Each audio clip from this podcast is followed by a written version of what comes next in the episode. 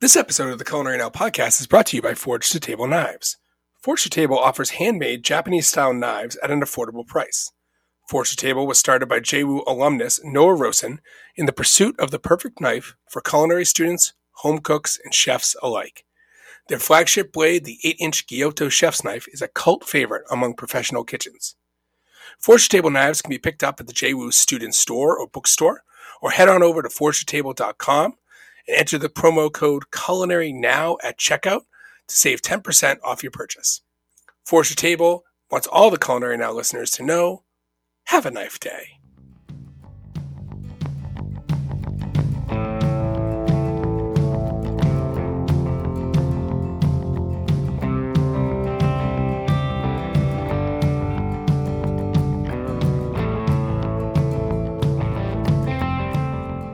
Welcome, everyone, to the Culinary Now podcast. I'm Matt. I'm Jamie. And I'm Mike. And on this episode of Food for Thought, we are talking New Year's Eve. We are through the Christmas holiday, the holiday season, and we're coming to an end right now with the Grand Poobah, which is New Year's Eve. So we're going to talk a lot about some of our traditions, some of our, uh, or maybe our resolutions, and some other fun areas. So uh, thanks, guys, for joining me. And uh, how was uh, how was your Christmas? Oh, you know, it was great. As we've talked about in previous episodes, we do themed Christmases. That is always fun. And we have a food theme around it. So, you know, this year was Italian Santa or Babbo Natale. So we all dressed as Santa and we had Italian food. And it was really awesome and really fun and really delicious.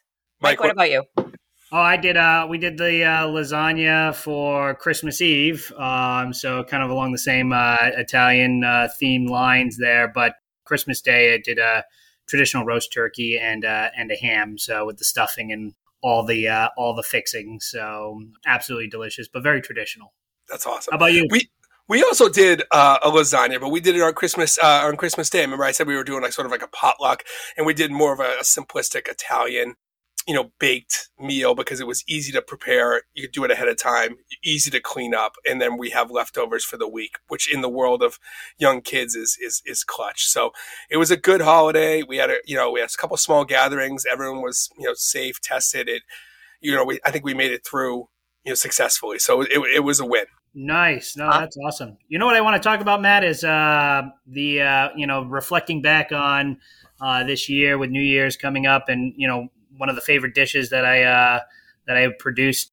You know, this year uh, I was working on this. Uh, for some reason, I got back into cooking on a wood plank, so cedar plank salmon, uh, and I had this beautiful king salmon, absolutely gorgeous, and a couple times I did it on the uh, on the grill uh, with uh, you know some different uh, cedar planks, and it was amazing. I tell you, I, I would like to see that uh, come back more mainstream because it's been a while since I've done it. I don't know. Uh, have you been cooking yeah. on cedar plank with wood?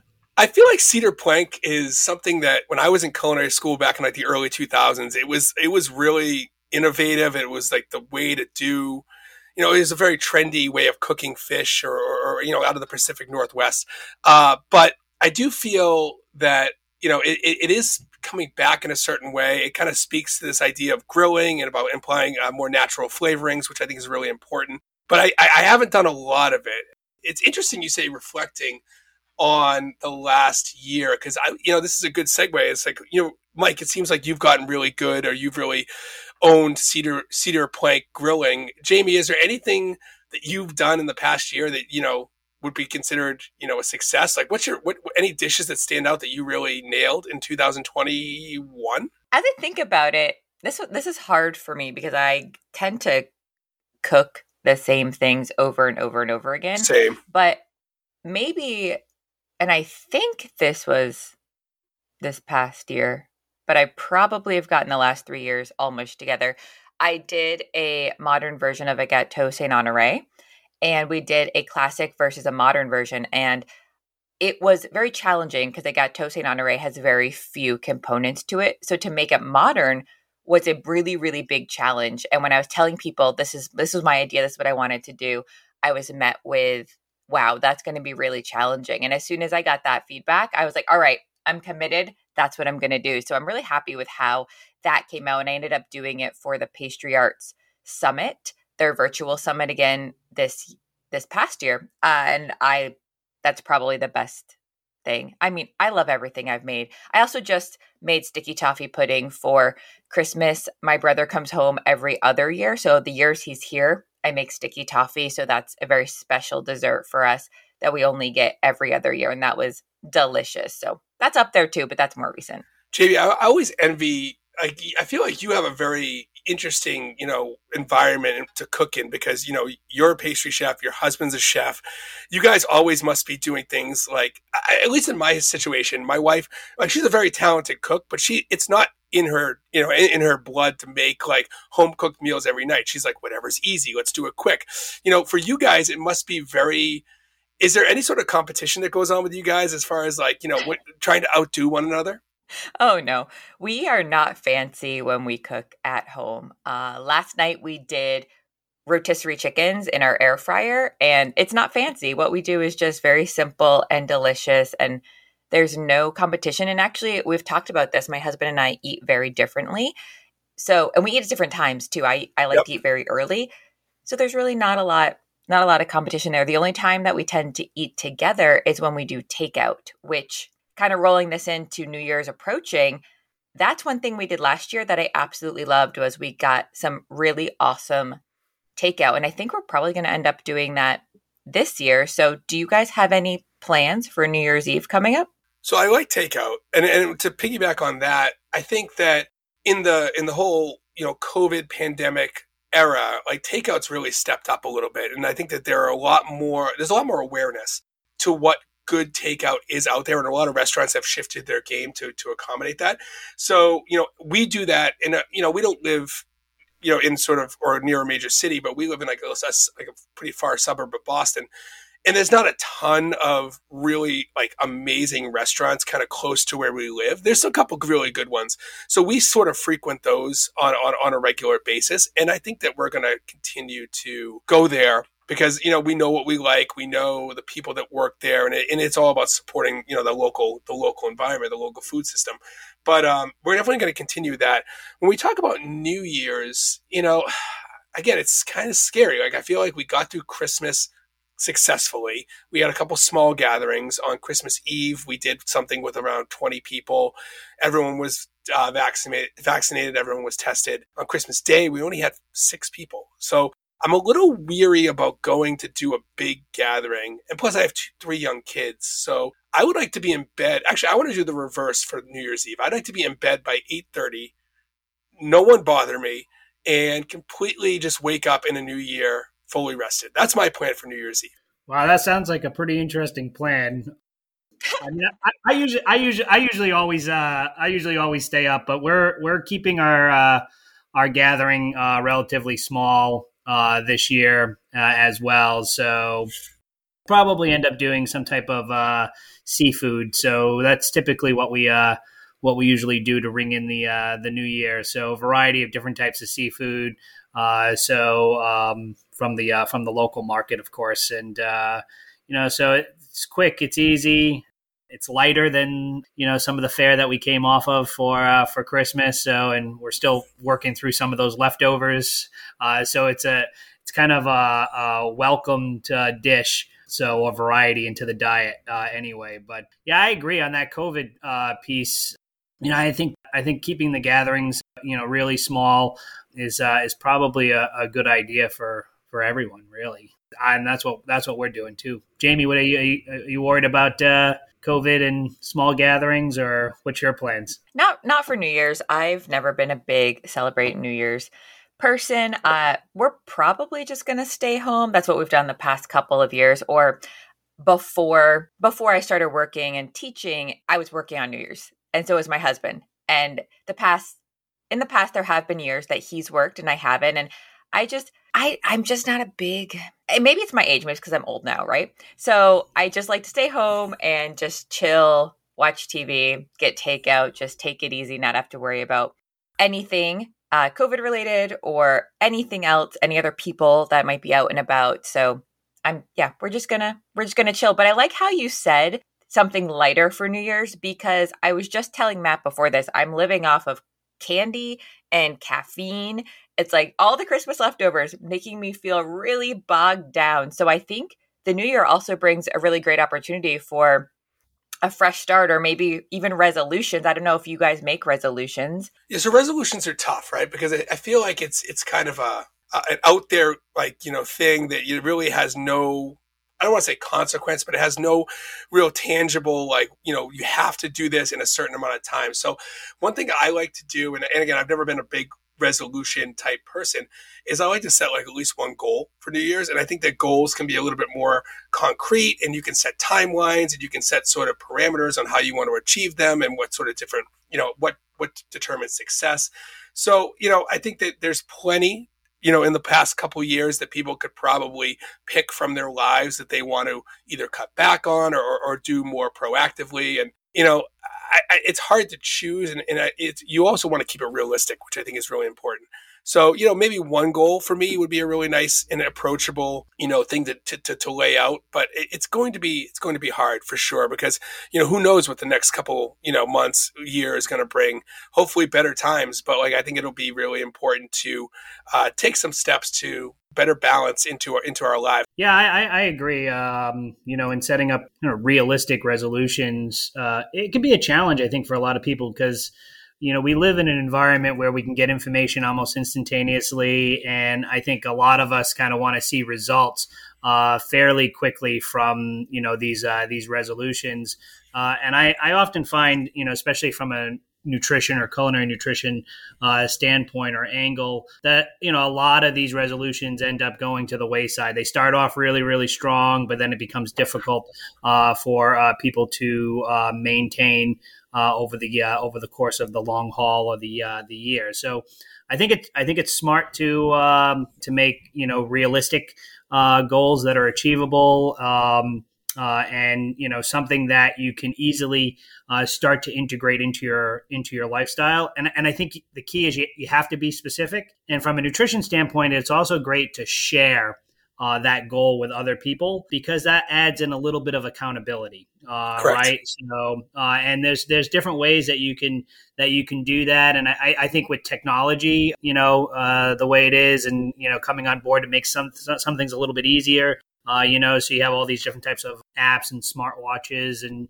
you know uh, whatnot out there that can you know keep track of some of your health metrics and you can kind of do a little competition with it right so you know group of friends uh, family uh, and say okay i'm gonna you know walk this much burn this many calories or whatnot and check on each other's you know progress and it almost becomes more like a like a game so right. like gamification of uh of the new year's resolution uh, as a way of speaking to accountability i, I think uh, can be a, a cool uh, look at that. But I, the key is small, manageable goals. So, what is that number? So, like, I guess if people are looking for a more realistic, is it one? Is it three?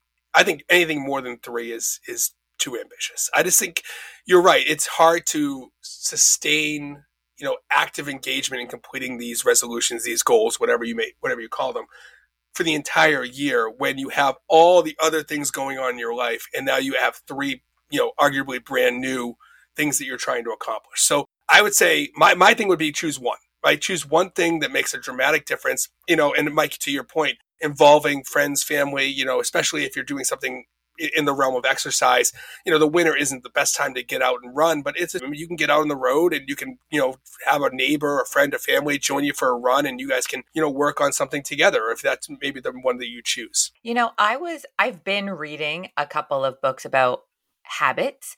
It's really interesting to me and ha- habit formation. And one of the tips that they give that I think kind of goes along the lines of what we're talking about is to habit stack. So if you want to, let's say, be better at flossing your teeth, every time you do X, which you already do, you floss your teeth most people it's going to be brushing your teeth you would then floss your teeth because you already brush but you habit stack so every time you go to do this thing you already do you pair it with the new thing you want to start doing and i think that that's really really smart and i only use flossing because that was for a long time my new year's resolution was i'm going to start flossing regularly and it, it, it took me getting clear braces like invisalign braces to actually adopt the habit of flossing because now I still wear my retainer at night and I don't want to get cavities. And when you put the retainer in, it's going to keep all that food in. So flossing's always been the top of my mind because it's a habit I tried for so, so long to instill.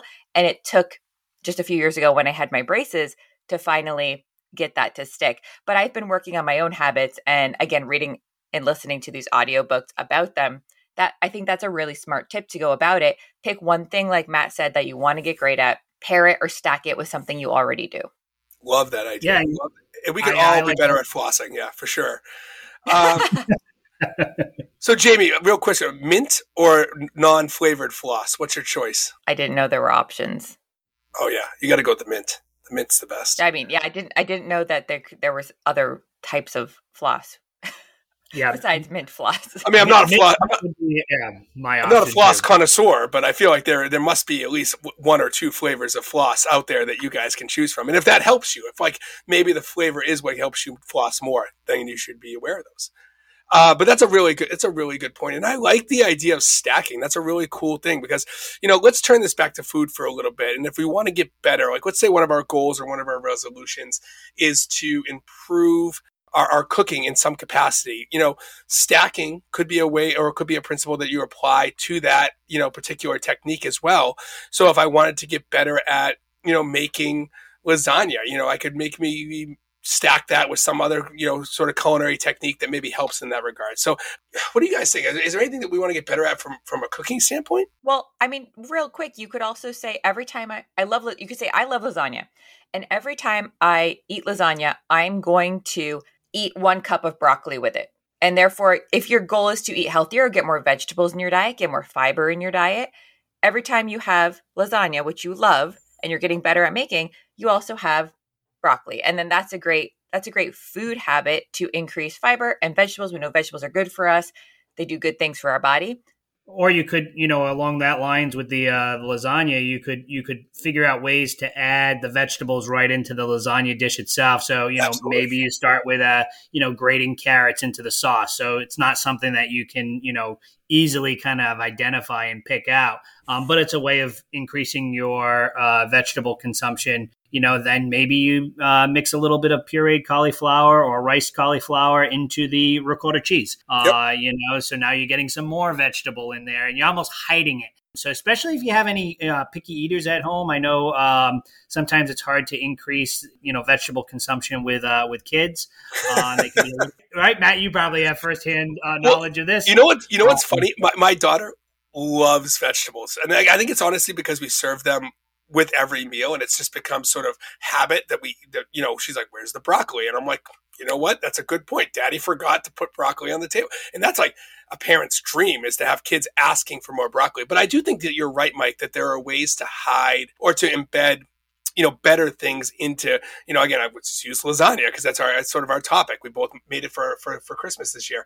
Is you could use a more lean protein too. As far as you know, ground beef is delicious, and I love ground beef. My daughter loves ground beef. My wife doesn't eat red meat, so you know we kind of organically find ourselves using ground turkey, which is leaner and it, it provides just a subtle health benefit that maybe you wouldn't get if you had the more traditional. But then if you add things like that, you know, again, that rice cauliflower or, you know, roasted vegetables into the lasagna, mushrooms, peppers, carrots. I love all that idea. Putting shredded carrots into the sauce as a part of the main ingredient is a really good idea. No, I, I, I think that's definitely a, a strategy that, you know, a lot of folks can, you know, easily, uh, easily adhere to. I think the other thing with lasagna, in particular is you know portion size is extremely important, right? So uh, regardless of whether it's lasagna or anything else, and anything that's a one pot kind of casserole style dish, it can be fairly easy to all of a sudden like, oh, let me dip into another serving of uh, of that. Uh, yep. It was so good, right? So and and there's some strategies on uh, controlling portions and you know basically you know setting up your plate and uh, then immediately you know, chill that food properly uh, and save it for uh, leftovers, and don't make it as available uh, to you or as easy to get that second helping. And that can be a good strategy. It's going to stretch out your meal planning too, right? Because now you're good. Now you're going to be able to uh, utilize that lasagna throughout, um, uh, at least for a couple days. You know, the other thing with these casserole type dishes, I, I work with a lot of families that are only maybe cooking for one or two people and lasagna can be uh, you know all of a sudden you have it for a week because of how much it makes, right? But maybe you could do a roll up. Um, so you're only, you know, you're doing a smaller portion uh, and it becomes its own little thing.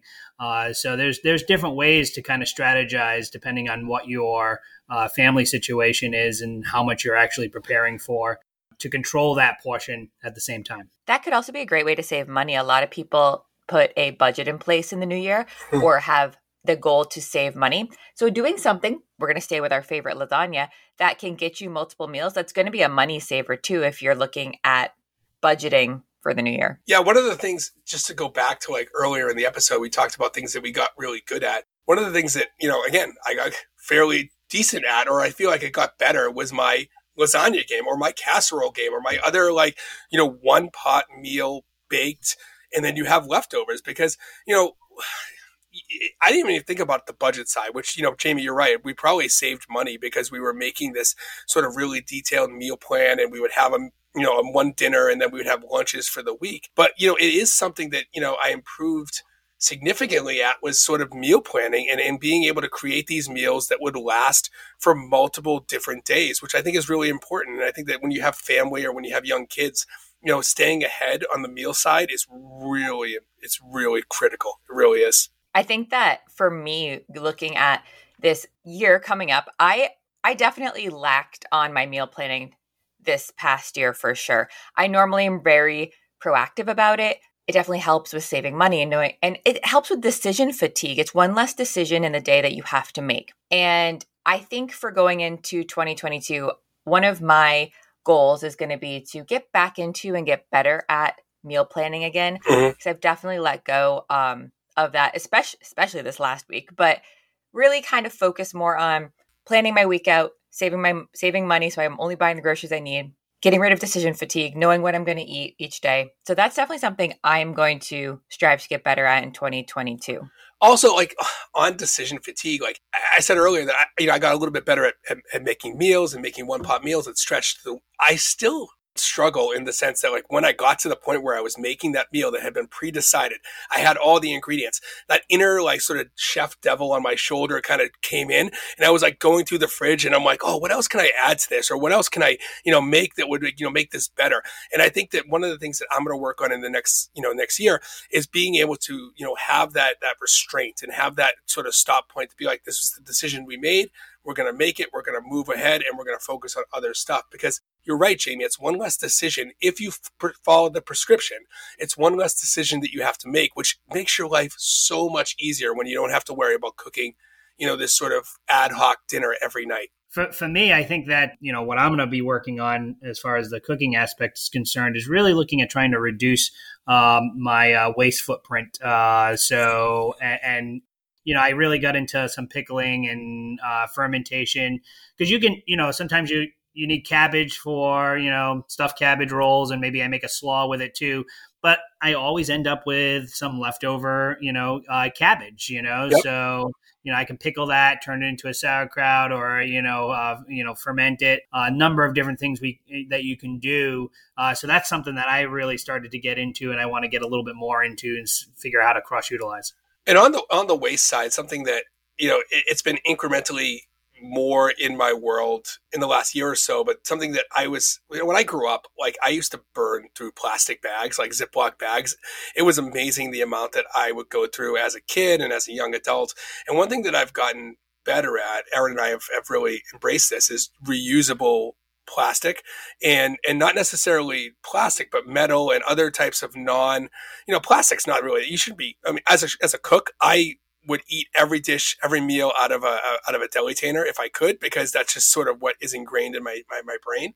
But you know, using other you know non BPA, maybe potentially more safe materials and reusable stuff to help uh, not contribute to the waste problem that we have with plastic bags and plastic bottles and plastic containers being thrown, especially in COVID. Like think of all the takeout containers that got you know chucked into the trash. You know it's something that i want to continue to to get significantly better at. Even on small small scale talking about deli containers i've been trying to be really cautious about what i put leftovers into and so we've started to transition into glass yep. for our leftovers especially if we're going to reheat. We don't have a microwave but if i'm bringing it to work and i'm going to reheat it anything that i'm going to reheat i try to reheat in glass And the biggest hurdle with that, and this might seem like kind of trivial, is the weight, right?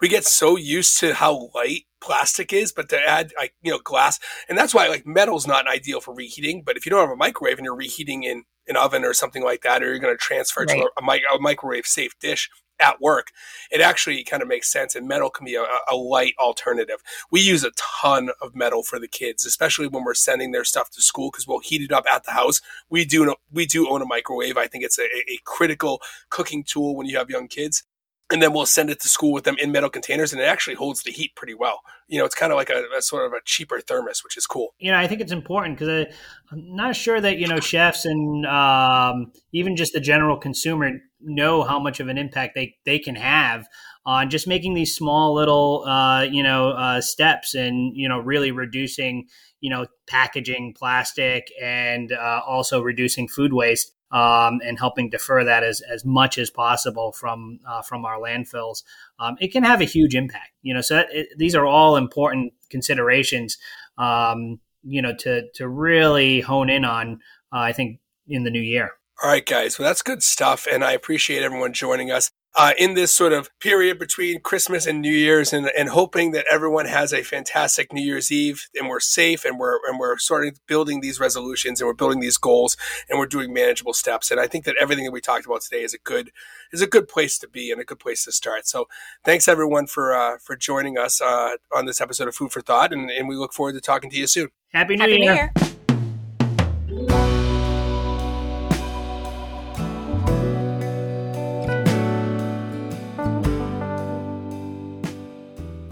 Thank you, everyone, for listening to today's episode. We also want to thank our friend Matt Burns for providing all the music for the Culinary Now podcast. If you like today's episode, leave us a five star review wherever you get your podcast. Your positive feedback helps us reach more listeners. And don't forget to hit that subscribe button to receive updates on new episodes from all our projects. If you'd like to reach out to the team at Culinary Now, please shoot us an email at culinarynowpodcast at gmail.com or connect with us on Instagram and Facebook at Culinary Now Podcast. We'll talk to you soon.